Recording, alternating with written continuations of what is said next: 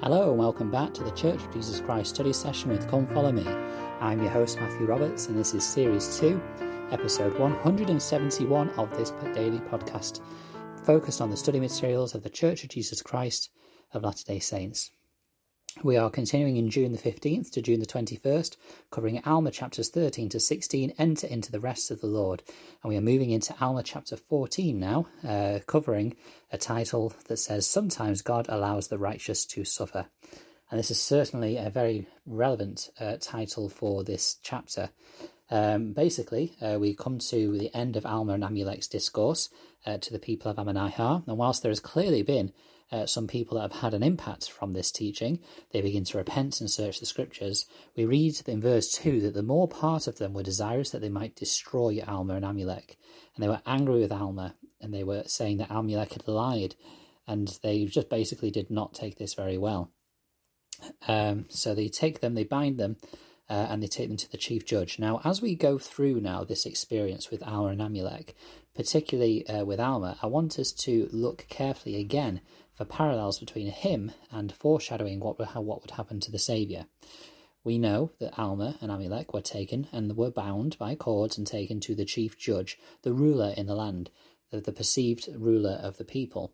Um, and they went and they testified that they had reviled the law, the lawyers, the judges, uh, and that they they that there should be a son sent from God that would not save them, and basically, these are half truths. We know that Alma and Amulek did say that the Son of God would not save people in their sins, but they testified at length about how he would save them from their sins. But of course, the people are not stating the full truth, which is very similar to what happened to the Saviour uh, in his um, bringing forth to the chief judge that there was basically lies said about him. Uh, in verse 6, we see an interesting response from Zeezrom. Now, in verse 6 it says, And it came to pass that Zeezrom was astonished at the words which had been spoken, and he also knew concerning the blindness of the minds which he had caused among the people by his lying words, and his soul began to be harrowed up under a consciousness of his own guilt. Yea, he began to be encircled about by the pains of hell. Now, we are we're looking at a parallel between Alma and Christ. We also need to look out for a parallel between the the experience of Zeezrom and the experience that Alma the Younger had previously when he was going about rebelling against the church. Uh, but in this case, Zeezrom is aware of this. He begins to be racked with guilt from what he has said and what he has done. The word that's used is harrowed, and D. Ogden, I always struggle to say this. D. Ogden Kelly and Andrew C. Skinner said this about the word harrow, quote, To harrow is to plough over hardened ground in order to break it up and make it receptive to planting. Zeezrom's heart was, in effect, ploughed and broken. He felt godly sorrow and tried to repair what he had earlier wrought among the people. And I think that we are sometimes afraid of this word to feel harrowed, but to be harrowed is simply just to have your heart broken up so that it is ready for um, planting. And so, a very apt um, application of this definition, I would say, in this case. In verse 7, we see what he does. He says, Behold, I am guilty, and these men are spotless before God. And he began to plead for them from that time forth, but they reviled him, saying, Art thou also possessed with the devil?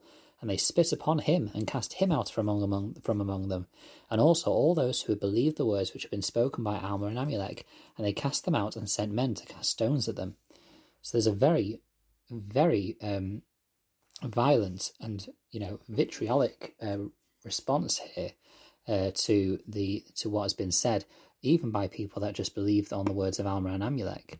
Um, Joseph Fielding McConkie and Robert L. Millett uh, said this about Zeezrom's actions, quote, Knowing that he has employed lying words, Zeezrom's conscience is stung by the doctrines taught and the testimony borne. His effort to right the matter by defending and Amulek, however, is rewarded in the same spirit in which previously he sought to abuse and confound them. Might we say that Satan is no respecter of persons, that he will turn with equal wrath upon one and all who oppose him? Close quote. This uh, paints a very, really vivid picture about what Satan is like, how his rewards and his, um, you know, his anger to all that, um, go, you know, go against him is is real. And so this was certainly the case with Zeezrom that he experienced this, um, this, this, this feeling, this animosity, which he himself had sought to create amongst the people. Because don't forget, we were given quite a specific verse where it says that the judge, well, sorry, not the judges, the lawyers in the land basically stirred up these kind of feelings that they could get gain from it. And so Zeezrom here is basically receiving a taste of the medicine which he has prepared himself in Ammonihah. He is receiving this this anger and this hate uh, and this opposition because he himself has developed opposition within the city. In verse 8, and this is probably some of the most heartbreaking verses in the whole Book of Mormon. In verse 8 it says, And they brought their wives and children together, and whosoever believed or had been taught to believe in the word of God, they caused that they should be cast into the fire. And they also brought forth their records, which contained the holy scriptures, and cast them in the fire also, that they might be burned and destroyed by fire. I mean, this is one of the most atrocious acts that we read within the Book of Mormon. Uh, that it's it's not even that they took the whole people or the men; it's the wives and the children. Uh, the children who were obviously just so innocent um, were, were taken and thrown into the fire. George Reynolds and Jan Matson Sjodahl said this quote, Why must the innocent suffer? More great and constructive thinking has been devoted to the answering of this single question than to probably any other question with which the mind of man is tormented.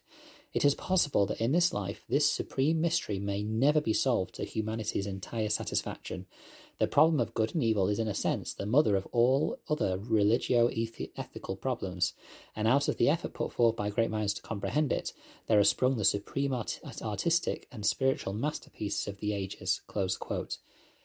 The fact is, is that this is a question which cannot completely satisfy, uh, be satisfied with any answers. I, as a missionary, when I was going about knocking on doors, I can tell you that this is the single most answered question that I was given when I asked people about their faith, and they said that they didn't have a belief in God, and you know, their their go-to response was, "If there is a God, then why do all these bad things happen to so many good people?"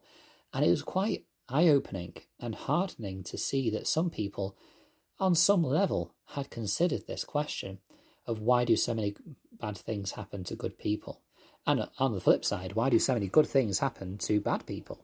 Um, and of course, we, we use this experience in the Book of Mormon sometimes to illustrate that. Sometimes the Lord just requires this to bring them into His rest, uh, so that they can, you know, find peace from the, the, the atrocities of life. Perhaps the group of people in Ammonihah was so far gone that for this people, these women and children, the safest place was back with their Heavenly Father. Um, if they were to stay on the earth, perhaps they would have suffered even further in the flesh. Um, you know, we, we, we can list the, the reasons why these things happen, but unless someone has a faith in God, ironically, they're not going to be satisfied with that answer. Uh, and so, you know, I think there's a catch 22 going on there. Um, but in verse 9, um, we see that Al- Alma and Amulek not only know that this is happening, they're forced to watch. Uh, they witness the destruction, this, the destruction of those who are consumed by the fire which again is just horrible. Uh, John W. Welch explained further, quote, After being rejected, Alma was instructed to return to preach in the city, to give them the, ne- the necessary warning that they would be destroyed if they did not repent. Then, acting as the two required eyewitnesses, Alma and Amulek stood and witnessed the abom- abominable scene of the burning of the faithful innocent wives and children of their followers. This was a revolting experience, but it completed the case against the city and sealed its fate. Close quote. This, in effect, was the final straw. This, in effect, was the final act of the people saying to, to their Heavenly Father, We are not interested and we will not believe. And this is, of course, what led to their destruction later on. But in verse 10, we see Amulek's reaction. He says, um, How can we witness this awful scene? Therefore, let us stretch forth our hands and exercise the power of God which is in us and save them from the flames. And you have to feel for Amulek, really, because, you know, he lived in Ammonihah. Many of these people he will have known personally. There, there may even be, because he is a believer himself, his own wife and children within these group of people. And I had never really kind of considered that before, but listening to other podcasts who have posed this thought, of course, it makes sense. He, this is his home place. This is his hometown. He's not a, a man of small reputation amongst the people, as we know from his own words. And so you know, there will likely be at least people he knows, if not his own relatives, uh, within this group, uh, which is, of course, um, difficult. What I love though is the fact that he does, you know, wonder and have concern for these people first before himself, as we'll find out tomorrow when when the the conversation continues between Alma and Amulek. But the time is far spent, and we are pushing toward the tenth minute, so I am going to end it there. Uh, there is plenty more to talk about, um, and so hopefully we'll continue and conclude chapter fourteen tomorrow. Thank you very much for listening today. Please keep an eye out for those parallels between Alma and the Saviour if you are reading yourself, and we'll con- conclude looking at those tomorrow because they are particularly interesting. But there was so much here today, and I hope you've enjoyed it. If uh, you wish to uh, help out with this podcast, please rate, subscribe, re- re- review it, or uh, whatever podcasting platform you listen to. Please share it with anyone you think might have some interest. You can email ldsstudysession at gmail.com if you wish to share something you've been studying, or in fact, even join in a future podcast study.